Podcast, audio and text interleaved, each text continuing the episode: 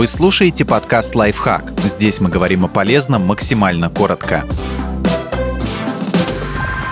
Что такое анембриония и как с ней быть? Если симптомы беременности исчезли, а тест стал отрицательным, возможно, эмбрион погиб. Анембриония – это форма самопроизвольного прерывания беременности на раннем сроке, когда в матке остаются оболочки плодного яйца, а эмбрион исчезает.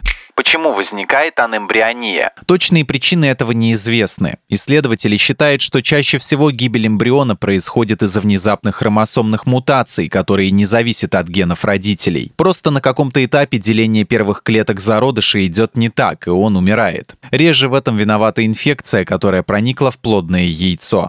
Каковы симптомы анембрионии? Анембрионию можно заподозрить, если первые признаки беременности вдруг исчезли. Как правило, это более отечность молочных желез, утренняя тошнота, слабость. Если провести экспресс-тест на беременность, вторая полоска на нем будет чуть заметной или исчезнет, даже когда до этого она была яркой. Это связано с тем, что зародыш погиб и перестал вырабатывать гормон ХГЧ, на который реагирует тест. Если обратиться к гинекологу и сделать УЗИ малого таза, то окажется, что в полости матки есть пустое плодное яйцо, оболочки эмбриона. Но бывает, что симптомов анембрионии и выкидыша совсем нет. Так происходит, если беременность прерывается на очень раннем сроке.